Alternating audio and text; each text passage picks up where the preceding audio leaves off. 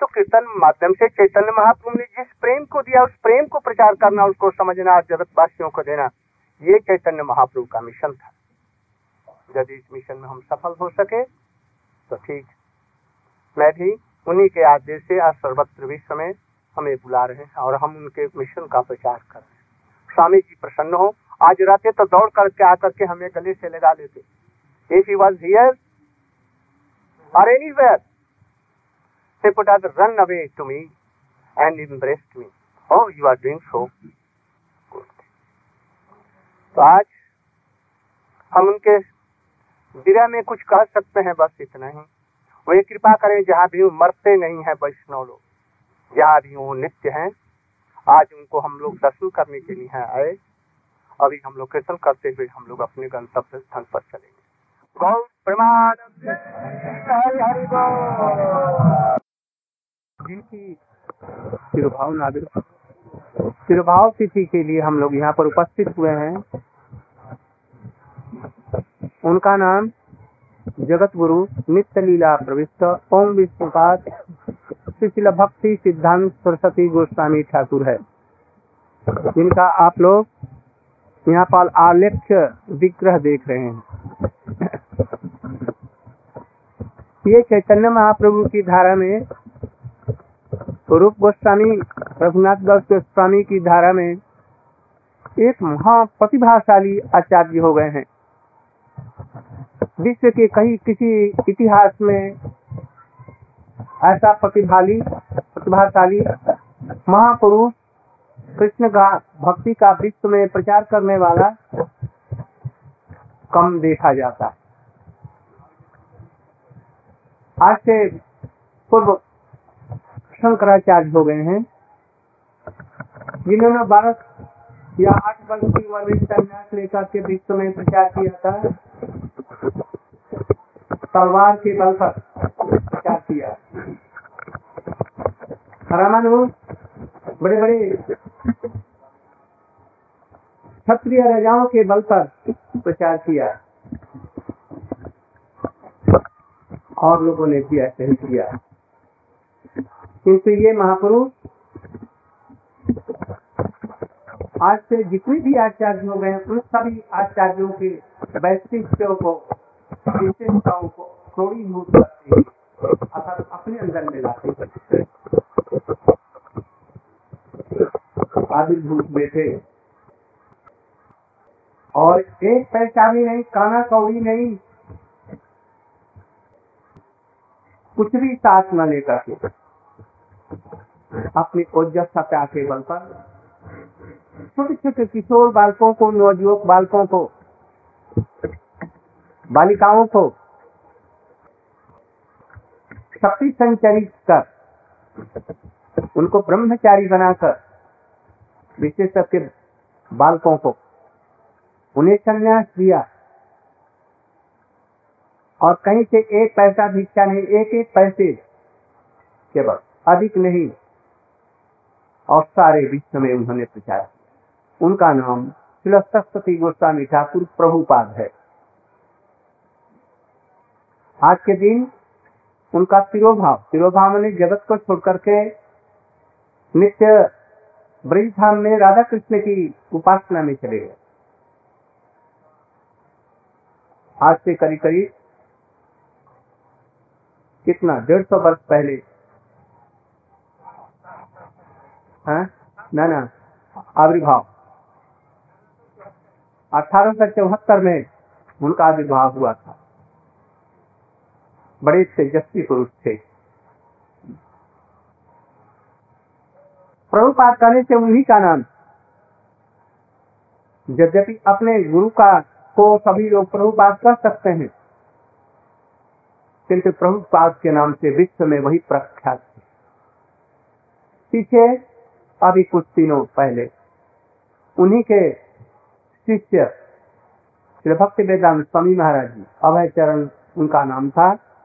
पीछे से हमारे गुरु जी से श्री भक्ति प्रज्ञान केशव गोस्वामी महाराज से उन्होंने संन्यास लिया। और संन्यास लेने के बाद में वो भी काना कौड़ी, एक पैसा भी साथ में नहीं। मालवाहक जहाज़ में अमेरिका गए। और वहाँ के पार्कों में बैठ करके श्री कृष्ण चैतन्य प्रभु नित्यानंद श्री अद्वैत गदाधर शिवास आदि के लोग। कताल बजा करके, आँख बंद करके। प्रचार करना आरंभ किया, कुछ दिनों के बाद में सारे विश्व में कृष्ण नाम का कीर्तन। हरे कृष्ण हरे कृष्ण कृष्ण कृष्ण, हरे हरे हरे राम। सारे विश्व में प्रचार किया। उनको कोई पूछता नहीं था भारतवर्ष में जब थे वक्तृता भी नहीं देने आ जानते थे बड़े बुद्धिमान थे। बातचीत करने में कायल कर देते थे सब लोगों को। हमारे साथ बहुत दिन रहे। एक दो दिन नहीं। बहुत दिन रहे। किंतु संन्यास लेने के बाद में हमारे गुरु जी ने और शिल प्रभुपाद श्री सरस्वती ठाकुर जी ने उनके अंदर में शक्ति संचरित किया। और विश्व में सर्वस्व उन्होंने प्रचार किया। उनके शिष्यों ने उनको प्रभुपाद कहना क्योंकि विश्व में सब जगह बहुत प्रचार हुआ। इसलिए सभी लोग उनको ही जानते हैं कि प्रभुपाद है, किंतु असल में प्रभुपाद श्री भक्ति सिद्धांत सरस्वती गोस्वामी ठाकुर प्रभुपाद है। किंतु पीछे ये प्रचार आज उन्हीं का तिरुभाव मने आज अपने राधा जी के सेवा में आज प्रवेश किए आज का बहुत शुभ दिन है। विश्व में सर्वत्र ही जहाँ जहाँ उनके शिष्य प्रशिष्ट इत्यादि हैं, सर्वत्र उनका यह उत्सव मनाए हैं। क्या किया उन्होंने? किया क्या आज आज विश्व के लोग जान रहे हैं। आप लोग जानते हैं, आज से पाँच हज़ार वर्ष से भी पहले व्यास जी हुए। उनका नाम इसलिए व्यास है कि पृथ्वी में सर्वत्र भगवान नाम का, भगवान की कथा और भागवत का प्रचार किया है। वो यदि नहीं आते तो धर्म कर्म हम लोग कोई भी हिंदू कुछ नहीं जानता। उन्हीं के बदौलत। आज जो कुछ भी उपासनाएँ हैं राधा कृष्ण की, या और भी देवताओं की, सब उन्हीं की कृपा का फल है। गीता उन्होंने लिखा, वेदों का विभाग किया।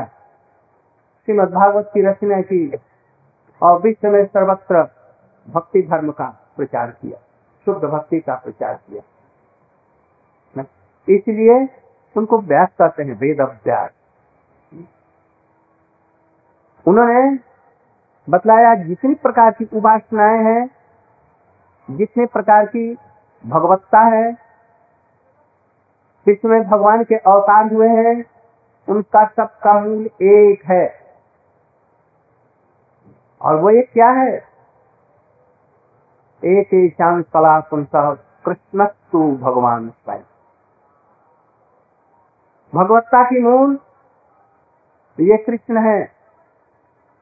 उन्हीं से समस्त भगवत्ता निकली है। उन्हीं से राम हुए, उन्हीं से बलराम हुए, उन्हीं से परशुराम हुए, उन्हीं से और सब भगवान के अवतार निसिंह कल्पित ये गणेश, देवी देवता जितने भी हैं, उन सबके सेवक हैं। हनुमान जी उनके सेवक हैं, भगवान नहीं। लोग पीछे से भूल गए श्रीमद भागवत में देखिए, गीता में देखिए, जितने देवता हैं, सब उनकी विभूतियाँ हैं। जो लोग भगवान का निरादर करते हैं, विभूतियों का आदर करते हैं, उनकी उपासना ठीक नहीं होती। उनकी उपासना क्या है? उस उपासना का भी कुछ फल नहीं। वो अविधि पूर्वक हम विधि पूर्वक नहीं है। पेड़ की डाल में पानी मत दो। पेड़ की जड़ में पानी दो। पेड़ के पत्तों, फूल में और डालियों में जितना भी पानी दोगे, पेड़ नहीं बचेगा। पेड़ की मूल में एक बूंद भी पानी देने से वो सर्वत्र प्रॉपर रेशियो में वो विभक्त कर देगा। ये पेड़ की जड़ में ये ताकत है। मुख में हमारी ये ताकत है कि वहाँ पर देने से भोजन, अन्न, सब जगह पहुँचा देता है। आँख में शक्ति नहीं वो। आँख को फोड़ करके इसमें दूध दो, देखो आदमी मर जाएगा। पेट को चिर करके इसमें अन्न डाल दो तो भी मर जाएगा। इसमें शक्ति नहीं है। इसी तरह से भगवान की उपासना करने से कृष्ण तु भगवान स्वयं। जितने भी धर्म है हमारे यहाँ यहाँ तक सिख धर्म भी हमारा ही है। हमारा वैदिक की रक्षा करने के लिए, वेदों के धर्म को, सनातन धर्म की रक्षा करने के हम लोग सीख बने। हम लोग अलग नहीं है। इसी से सभी आर्य समाजी इत्यादि जितने निकले हैं, सब इसी से निकले हैं। भारत में इसमें ऐसा कोई संप्रदाय नहीं है जो प्राचीन वैदिक सनातन धर्म से न निकला हुआ हो। किंतु धीरे धीरे हम लोग भूल जाते हैं। इसलिए कृष्ण की उपासना सर्वोत्तम उपासना है। कृष्ण की बहुत सी प्रकार की उपासना है। किंतु गोपियों ने जो आराधना की कृष्ण की, आराध्यो भगवान ब्रजेश तनयम वृंदावनम जा कल्पिता प्रेमा महान। श्री चैतन्य पर। कृष्ण की आराधना सर्वोत्तम है। कौन कृष्ण की महाभारत में युद्ध करने वाली कृष्ण की नहीं, वो आंशिक उपासना है। युद्ध भूमि में वो है? मथुरा के कृष्ण, जिन्होंने कंस को मारा, वो आराध्य तो है, किंतु पूर्ण आराध्य नहीं है ब्रजेंद्र नंदन श्याम सुंदर गोपीनाथ राधानाथ राधाकांत गोपीकांत, ये हमारे पूर्ण आराध्य देखने में छोटे बंसी वाले बंसी वाले हम्म? गोवर्धन को धारण करने वाले? ब्रह्मा शंकर विष्णु तत्व यहाँ तक कि नारायण इत्यादि सबको अपने अंदर में लेकर के आते इसलिए यदि राधा कृष्ण की उपासना हो गई तो सबकी आराधना हो गई, और उनमें सर्वत्र गोपियों की जो आराधना है, सर्वश्रेष्ठ। क्या आराधना? द्वारका की महिषियों ने उनको पति माना, किंतु ब्रज की स्त्रियों ने, रमणियों ने उनको अपना पति नहीं माना, प्रियतम माना।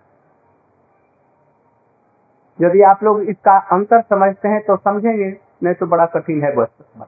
प्रियतम किसको कहते विवाह हो ना हो, अपना हृदय उनको दे देना।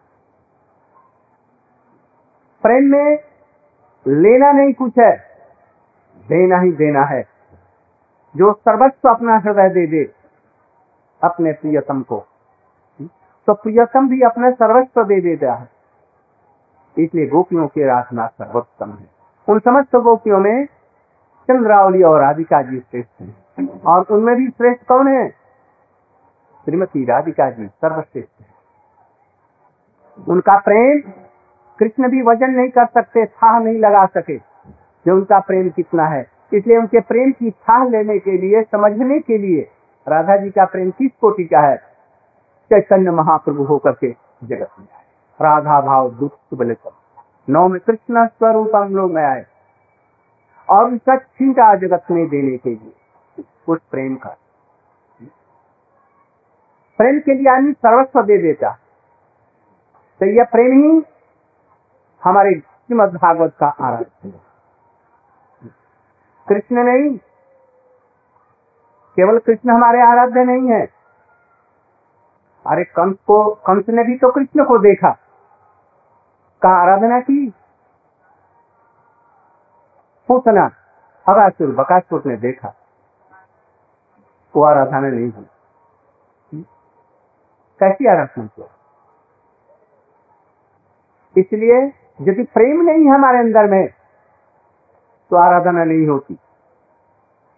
वो भी प्रेम कैसा प्रेम भी पाँच प्रकार का जिसमें चार के प्रधान है। सखाओं जैसा। हनुमान जैसा, दास जैसा प्रेम। और उनमें भी मैया का प्रेम, जिन्होंने कृष्ण को भगवान को पास दिया। वह प्रेम। और उससे भी श्रेष्ठ प्रेम, गोपियों का प्रेम। और उन गोपियों में सबसे श्रेष्ठ प्रेम, राधा जी। जिससे कृष्ण उनके पीछे चलते हैं। कृष्ण उनके प्रेम के ऋणी है, न पा रहे हम निर्बद्ध संजुजान इस प्रेम को देने के लिए चैतन्य महाप्रभु आए। और इस प्रेम को जो विश्व को दिया, परंपरा की धारा में, रूप गोस्वामी की धारा में, रघुनाथ धारा में, उन जितने भी आचार्य हैं, उनमें अन्यतम है, एक श्रेष्ठ आचार्य है कौन? श्री भक्ति सिद्धांत सरस्वती गोस्वामी। आज उन्हीं का हम लोग उत्सव मना रहे हैं। उत्सव मनाएँगे कैसे? खाना पीना लड्डू, पूरी, पकवान बना दिया, ये उत्सव ये नहीं है। किस लिए आए? उनका उद्देश्य क्या? जगत को उन्होंने दिया क्या? गांधी जी को लोग स्मरण करते हैं। गांधी जी ने क्या दिया? रुपया दिया हमको? न हमको ज़मीन दे दिया। हमारा विवाह करा दिया। क्या दिया? किंतु दिया ना कुछ। आज सभी लोग उनको मानते हैं। कुछ दिया भारत को स्वतंत्र करने का अधिकार से उनको है। यद्यपि हम स्वतंत्र नहीं हो सके तो अभी उससे लाख गुना परतंत्र है। स्वतंत्रता किसको कहते हैं, अभी नहीं समझते हम। कहा स्वतंत्र है? आज परस्पर जूतों की लड़ाई लड़ रहे हैं। दुनिया की नज़रों में कहा नीचे गिरे हुए कहा स्वतंत्र हो? किंतु तो अभी उसके हम ऋणी हैं। उसी तरह से हम महाप्रभु जी के ऋणी हैं। इस महापुरुष का हम ऋणी है। आज उन्हीं की वजह से हम लोग यहाँ एकत्रित हुए विश्व में आज जहाँ भी जा रहे हैं हम लोग, हमारी भारतीय संस्कृति के विचारों को लोग सुन करके प्रभावित हो रहे हैं। इसी जगह हम देखते हैं कम से कम सभी पचास साठ होंगे जो कि विदेशों से सात वर्षों से लोगों से आए वो सीखना चाहते हैं that assembled from whole world. I think that that comes from about 40 countries of the world. वो लोग आए हैं, सुन रहे हैं हम लोग जो धारण नहीं करते, वो लोग उसको धारण करते हैं कृष्ण के लिए अपना देश छोड़ा, अपना भाई छोड़ा, पति छोड़ा, पुत्र छोड़ा, घर मकान छोड़ा, और चोटी रख रहे हैं, गले में तुलसी माला है प्याज, लहसुन सब छोड़ दिया। तिलक माला धारण करके भगवान का भजन करते हैं। भारतीय, जैसे लड़कियाँ आजकल सब फ्रॉक फ्रॉक न जाने क्या पहनती हैं। और वहाँ के लोग कैसे कपड़े, इत्यादि धारण कर रहे हैं। इसी महापुरुष का ये कारण यही महापुरुष है कि उन्होंने विश्व में सर्वत्र भारतीय संस्कृति का प्रचार किया और वो भक्ति का। कली काल में बहुत सी उपासनाएँ हैं। किंतु इन उपासनाओं में हरे नाम हरे नाम हरे नाम अयुव केवल कलौ नास्तेव नास्तेव नास्तेव गतिरंग कोई गति नहीं है। आप लोग एक दिन पूर्ण रूप में उपवास नहीं कर सकते। हाँ कर सकते हैं कब? यदि बीबी से झगड़ा हो गया और बीबी ने झगड़ा कुछ खाने के लिए नहीं दिया है तो उपवास कर सकते हैं। या बीबी भी उपवास कर लेगी ऐसे भगवान के लिए उपवास करो, इसमें उपवास करने का इसमें उपवास की ज़रूरत नहीं। इसमें कठोर तपस्या की ज़रूरत नहीं। इसमें दम को अटकाने की ज़रूरत नहीं। इसमें समाधि लगाने की ज़रूरत नहीं। कभी काल में जो समाधि लगाएँगे, वो पागल हो जाएँगे। ये समझिए। ध्यान मत लगाओ। कलयुग के लिए ध्यान नहीं है। किसका ध्यान लगाएगा? जिसको आज तक कभी देखा नहीं, उसका ध्यान क्या होगा? यज्ञ कलयुग में नहीं होगा। न तो ब्राह्मण ठीक है, न यज्ञ करने वाला ठीक है, न मंत्र का उच्चारण कर सकते हैं, न वैसे पवित्र हो सकते हैं। क्या ये ध्यान लगाएँगे और क्या समाधि लगाएँगे और क्या यज्ञ करेंगे? इसलिए ये सबको भी ठीक नहीं हो सकता। ये लोग ऐसा जो कहते हैं, ये झूठ बोलते हैं, ये उपासना नहीं है। इस महापुरुष ने ये बतलाया। कलयुग में केवल हरि चलते, फिरते, उठते, बैठते, खींचते, फिसलते हुए भी भगवान का नाम निकल जाए। ये तो संभव ध्यान क्या लगाएँगे? समाधि, यज्ञ, तप, ये सब संभव पर नहीं है। यदि कल्याण चाहते हैं जहाँ है स्थाने स्थिता तुम मनो भी प्रायसो अजितो पे जीता कई लोग। जो जहाँ है, गृहस्थ आश्रम है, चाहे वो त्यागी आश्रम में है, चाहे स्त्री है, चाहे पुरुष है, चाहे हिंदू है, मुसलमान, क्रिश्चियन, ईसाई, सिख, कोई भी हो, उसी स्थान पर रहते हुए भगवान की लीला कथाओं का श्रवण करे और भगवान नाम यदि किसी प्रकार से भी भगवान नाम हो गया मरते समय में सीखते समय भी, फिसलते हुए भी किसी प्रकार से हो गया। कल्याण ही कल्याण। किंतु एक बात है इसमें, इस चीज़ को याद रखिए। यदि वैष्णव का अनादर किया, उनकी निंदा की, कोई वैष्णव घर में पधारे, उसका सम्मान नहीं किया नर्तकियों का सम्मान करना खूब लोग करते हैं। बड़े बड़े धार्मिक लोग अखाड़ा बांधे हुए जो की। कितना? नौ करोड़ रुपए का मंदिर बनाते हैं। नर्तकियों का सम्मान करेंगे। जो धर्म न कर्म कुछ नहीं जानते, उनका सम्मान करेंगे। कि तो जो जीवन भर गुरु की सेवा की है।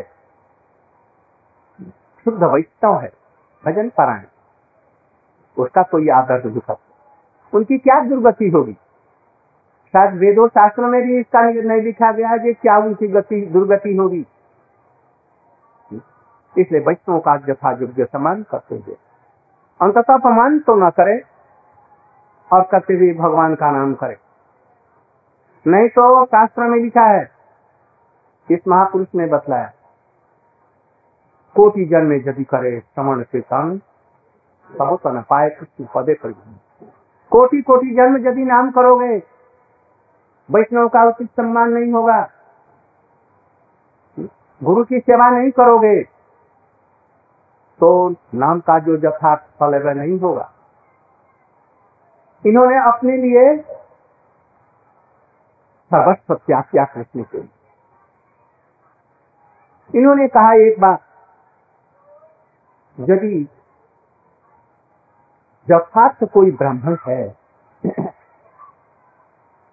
वह कौन है जो भगवान का भजन करता है, वो ब्राह्मण है, ब्रह्म जानाती ब्राह्मण। जो ब्रह्म को नहीं जानता, जो इसमें आत्मा को नहीं जानता मोटे मोटे धागे पहनने से ब्राह्मण नहीं हो जाता। इसलिए भगवान का भजन करने वाला, ब्रह्म को जनाने वाला ब्राह्मण है। ऐसे लोगों को यदि आदर किया जाए तो ठीक है। मैं तो आदर पाने के लिए योग्य नहीं यदि कहा जाए, तिवारी एंड सू कंपनी, त्रिवेदी एंड सू कंपनी, बंगाल में मुखर्जी एंड टू कंपनी, जूते का कारोबार कर रहे हैं। अमेरिका में एक जगह गया, भारतीय कोई ब्राह्मण आदमी गाय का बीफ बीफ मैंने समझते हैं, मांस, उसका कारोबार करता है कहता जी, मैं ब्राह्मण हूँ। हमारे, हमारी ये जनेऊ है। उन्होंने कहा, ऐसे आदमी का आदर मत करो। भारतवर्ष में बहुत से लोग गोस्वामी हैं। अपने को बचतों कहते हैं। तिलक बहुत मोटा मोटा लगाएँगे। गले में इतनी मोटी, हमारी तो बहुत पतली है। हम्म? किंतु वैष्णव का कोई आचार विचार नहीं पालन करते। भगवान का भजन नहीं करते। तो वो वैष्णव नहीं है। वो लोग गोस्वामी नहीं है। यदि मुसलमान कुल में जन्मा हुआ व्यक्ति भी, चंडाल व्यक्ति भी, ये सबको छोड़ छोड़ करके भगवान का भजन करता है सचुच में तो वो वैष्णव है। वो गोस्वामी। जो सारी इंद्रियों को दमन करके भगवान का भजन करता है। उसी की पूजा होनी चाहिए। हुँ? हम्म? हमारे पिताजी ने एक कुआँ खुदवाया। और पचास साल के बाद में वो गंदा हो गया, पानी नहीं साफ़ किया, उसमें बड़े बड़े कीड़े पड़ गए। अब वो पानी पीने से क्या होगा? बीमार होंगे। क्योंकि हमारे पिताजी ने खुदवाया, इसलिए हम इसी का पानी पिएँगे मर जाएँगे तो। तो क्या कर तुम मरोगे? इसलिए हमारे पिताजी भजन करते थे, हमारे गुरुजी भजन करते थे, इसलिए हम वैष्णव हैं। भगवान के दरबार में ये चीज़ नहीं चलेगी। जो भगवान का भजन करेगा, वही मंदिर बनाने से नहीं होगा। लाख मंदिर बनाओ। लाख गीता छपवा करके बांटो यदि अंतर से भगवान का और भगवान के भक्तों का आदर नहीं किया भजन के पीछे मतलब क्या इन चीज़ों को समझने की ये महापुरुष का ये था। उन्होंने बड़ी भारी बगावत की मैंने विद्रोह किया समाज का। जो ब्राह्मण, जो वैष्णव, भगवान का भजन नहीं करता वो ब्राह्मण और भक्त। या वैष्णव नहीं, ब्राह्मण नहीं। इसलिए हम लोग को खुद भजन करना कोई कठिन चीज़ नहीं है। कोई शुद्ध गुरु हो, उसे मंत्र दीक्षा लेकर के नहीं हो ऐसे ही। यदि हो तो अच्छा है, सर्वोत्तम। और नहीं होगा तो फिर हरिनाम करते करते उसकी श्रद्धा होगी हरिनाम ही उसको गुरु मिला देंगे। और अंत में क्या होगा? उनको भजन करा करके पढ़े यदि चित्त सरल है, कैसे कठोर से देखिए। इनके गुरु जी के पास में ये गए बोले गुरु जी आप हमको मंत्र दीक्षा दीजिए। मैंने देखा है कि आपके सिवा मैं किसी को ग्रहण नहीं करूँगा। गुरु जी कैसे थे? अंधे थे दोनों आँखों। किंतु चक्षुष्मान थे। प्रेम की आँखें उनकी खुली हुई थी। प्रेमांजन सुरित भक्ति विलोचन संत सदैव विलोकयंती जंक्षाम सुंदरम अचिंत मन स्वरूपम गोविंदमादि पुरुषम तमहं आँखें अंधे, कैसे अंधे हो गए? राधा कुंड की भूख लगती तो राधा कुंड की जमुना की मिट्टी खा लेते। जी पुकारे तू रबड़ी खाएगी? अच्छा अच्छा ठीक है। मैं अभी रबड़ी मंगा देता हूँ। और यमुना का कीचड़ निकाला और है तो खाएगी? मीठी चीज़ खाएगी, अच्छी अच्छी चीज़, ठीक है। नीम के पत्ते मंगा लिए और उसको दे करके मुख में दे दिया खा। कभी भी अपने सुख के लिए नहीं किया, कृष्ण के सुख के लिए सब कुछ किया। एक समय इनकी इच्छा हुई, महापुरुष की। आज आम कहीं से मिल जाता तो आम ठाकुर जी को भोग में दे करके और आम प्रसाद लेता। उनकी इच्छा हुई है। कब? जब आम का मौसम नहीं था, उस समय में। कहीं आम नहीं। और कहा थे वो? मायापुर में, जहाँ जंगल चारों तरफ़, बबुल के पेड़। वो भी आम के पेड़ भी नहीं हुआ। बबुल के पेड़ चारों तरफ़। घना घोर जंगल उसमें अब तो वहाँ पर बहुत बड़ा शहर हो घना घोर जंगल। कोई आ जा नहीं सकता। और बीच में चैतन्य महाप्रभु की भूमि पर एक मंदिर था छोटा सा। वहीं पर अपने आप ये पूजा करते भक्ति विनोद ठाकुर ने इनको नियुक्त किया था। सोचा जैसे कहीं से आम मिल जाए। आम का दिन नहीं आए कहाँ से? फिर अपने ऊपर में बड़े शुद्ध हुए। और तुम्हारी आम खाने की इच्छा हुई? हम्म? ये तो उचित नहीं। देखा ने कहा से? बम्बई से आम पाठशाला डाकिए ने पुकारा जी सिद्धांत सरस्वती कौन है? उनका ये आम आया है बम्बे से। बस रोने लगे। आम को लेकर के आम को देखा। ठाकुर जी को भोग लगाया। हमारी इच्छा को पूर्ण करने के लिए आम भेजा। ठीक। आज से मैं जीवन में कभी भी आम नहीं खाऊँगा। कृष्ण के भोग के लिए रहेगा यह कृष्ण इसको ग्रहण कभी भी आम नहीं जीवन में लिया हम लोग कर सकते हैं। लाखों लोगों को भगवान के नाम के आश्रित बना करके उनको भगवान का भक्त बना दिया। जिसके ऊपर उन्होंने हाथ रख दिया। विश्व में प्रचार करने वाला हुआ। निरक्षर लोग ऐसे बड़े बड़े विद्वान हुए। ये सारे विश्व में उन्होंने भगवान नाम का, गीता का, भागवत का इत्यादि का प्रचार किया, शुद्ध भक्ति का प्रचार किया। ये महापुरुष आज नहीं होते तो विश्व में कहीं भी गौड़ियों मठ कोई नहीं होता न भगवान का नाम का प्रचार। इसलिए हम इनके ऋणी यही नहीं, भक्ति की धारा सूख जाती। आज इन्हीं की वजह से भक्ति कुछ कुछ है, नहीं तो जहाँ जाएँगे, देखेंगे। हमने देखा है बहुत जगहों में। बड़े बड़े भक्त हैं क्या करते हैं? भगवान की उपासना नहीं भूत पिशाचों की पूजा होती है। आप लोग कहने पर कुछ मन में कुछ खराब समझेंगे बालाजी की पूजा क्या है? भूत प्रेतों की पूजा है। पग, पगले जितने पागल लोग होते हैं वहाँ पर जाते हैं। अरे भगवान का नाम करते तो उनका कितना कल्याण हो जाता। सीधे आज रास्ते में नहीं आए। लोग भूत पिशाच प्रेत, पैसा मिले, कहीं से मिल जाए, हमारे, हम हम रोग से स्वस्थ हो जाए, बस इसी के लिए करते हैं। देवी जागरण आजकल करते हैं गला फाड़ करके, शराब पी करके, मदिरा पान करके देवी का जागरण करते हैं। अरे क्यों नहीं? थोड़ा सा ही एक घंटा, आध घंटा, आधे में पुनियाद कृष्ण का नाम होता है, कितना कल्याण का बात हो जाए। जगत का ये दुर्भाग्य। इस महापुरुष ने ये सब चीज़ों का प्रचार किया। शुद्ध भक्ति का प्रचार। इसलिए हम इनके ऋणी हैं। आज ये नहीं होते तो शुद्ध प्रेम क्या चीज़ है? हम लोग नहीं समझते कि प्रेम क्या चीज़ है। जैसे कि आज पुनः इन महापुरुषों के जाने के बाद में धीरे धीरे धीरे अंधकार छा रहा है। भक्ति के नाम पर और भक्ति का प्रचार हो रहा है।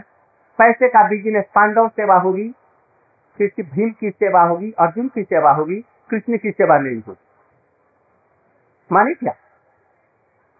इस चीज़ों से आप लोग सावधान रहे। कुछ बाहर की आकर के लोग हमारी संस्कृति को समझते नहीं, साधु संतों का आदर नहीं करते, भक्ति का आदर नहीं करते। धोखा दे रहे हैं हमें। जैसे इस महापुरुष ने कहा एक दिन, सालग्राम से सालग्राम से के ऊपर में रख करके सालग्राम से बादाम मत तोड़ो। मतलब क्या? एक पुजारी था। ठाकुर जी के घर में गया। वो देखा किसी यहाँ पर बादाम बादाम मैंने चाइना चीना बादाम नहीं। वो जो लाल अखरोट बादाम जो होता है, लाल लाल वाला, उसको क्या कहते हैं? बहुत कीमती।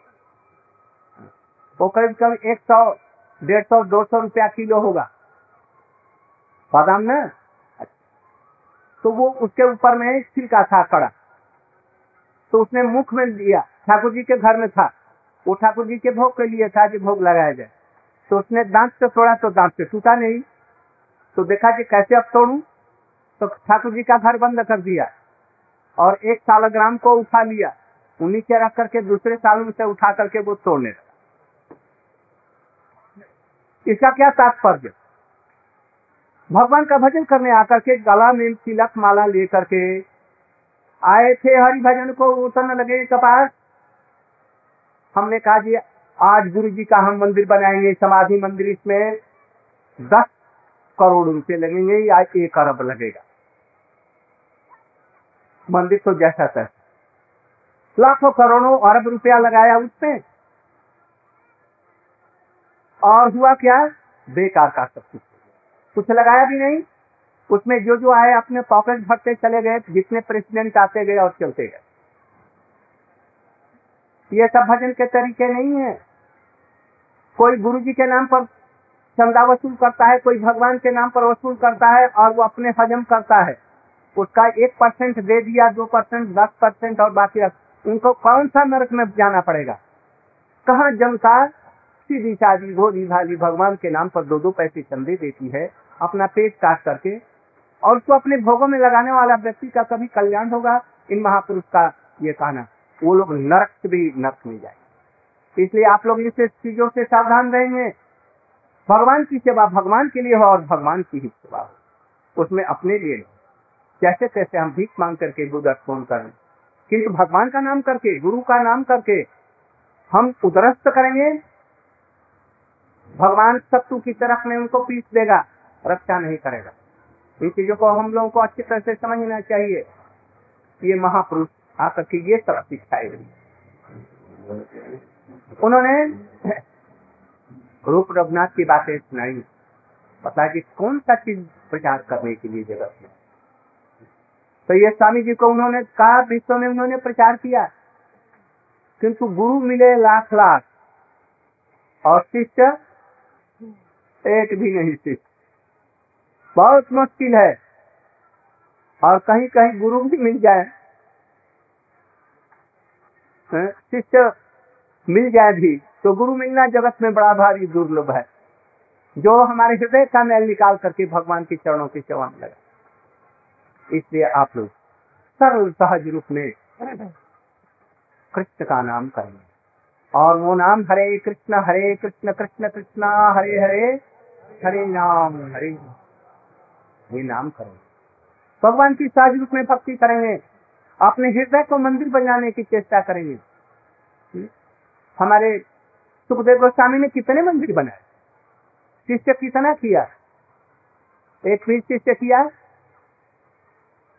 एक शिक्षा शिष्य किया, परीक्षित महाराज को देखो जो उनका कल्याण कर दिया। हम उन सभी उनके ही शिष्य है। रूप गोस्वामी का दिया। इसलिए इसके चक्कर में नहीं पड़ सकते। हम लोग को शुद्ध भगवान का रूप में करना है। इन चीज़ों को याद रखना चाहिए। अभी ये कीर्तन करेंगे, फिर इसके बाद में कुछ एक थोड़ा सा पंडित जी जगाइए तो सबको जगा दी खड़े होकर के। उन्होंने कीर्तन किया था? गिरिराज गोवर्धन की इसके बाद में कीर्तन करने वाले हैं। अभी आपको एक कीर्तन सुनाए। सबको जगा दी